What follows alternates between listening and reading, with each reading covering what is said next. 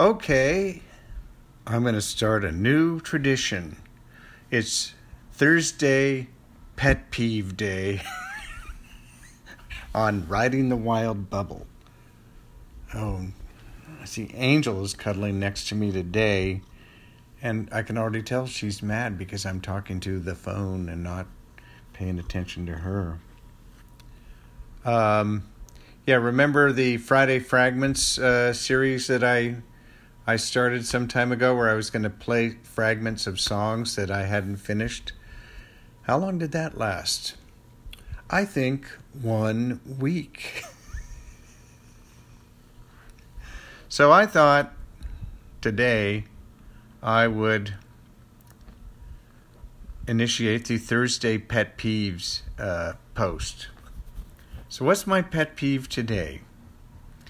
It's people who put their hands in front of their face, hands together as if in prayer when the camera gets pointed at them, like they are spiritual or or prayerful or whatever whatever it is.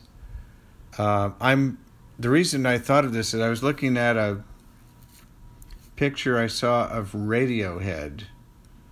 Um, I love the concept of Radiohead as an actual band, not so much. And that singer, what's his name, sings with his eyes closed. And I just, I refuse to, I wouldn't even watch a violinist who plays. with with with uh, his or her eyes closed. I mean, I'm sorry, it's just they're they're watching them, and especially a singer. Never, they're watching a movie that we can't see. It's a way to hold back. It's a way to hold off. It's a, it's a it breaks the connection. So they're doing something else. They're not a singer that closes his or her eyes is not doing his or her job. So, so yeah, here's a picture. Two of the people in the band have their hands up as if in prayer in this photograph. And I mean, please. I mean, that's that's U2 level obnoxiousness. Um, I don't know. I've seen other pictures of people, you know, musicians, writers. I mean, I don't talk about it much, but I have a very, very strong uh, spiritual life.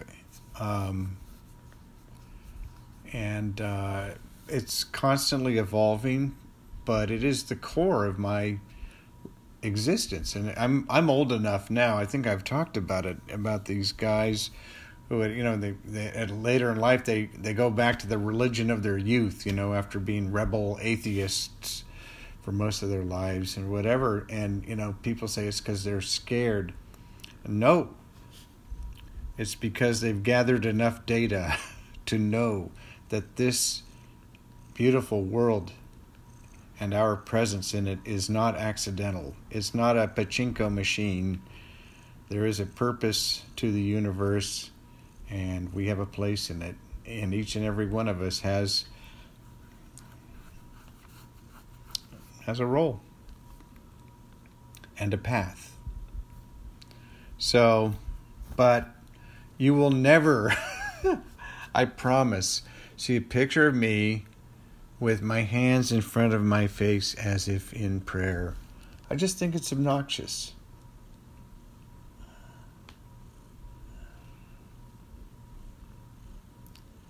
I'm trying to think if I ever saw I never saw one of David Bowie now there could be one, you know, from the, when he was in the middle of his cocaine addiction, something obnoxious like that. But I can't recall ever seeing one. Certainly none of the Beatles. Not Bob Dylan, even when he was a in his fun, you know fundamentalist Christian phase. Oh my, the rant is out of time. This is Knox writing the prayerfully, prayer riding the wild bubble with you prayerfully. Over and out.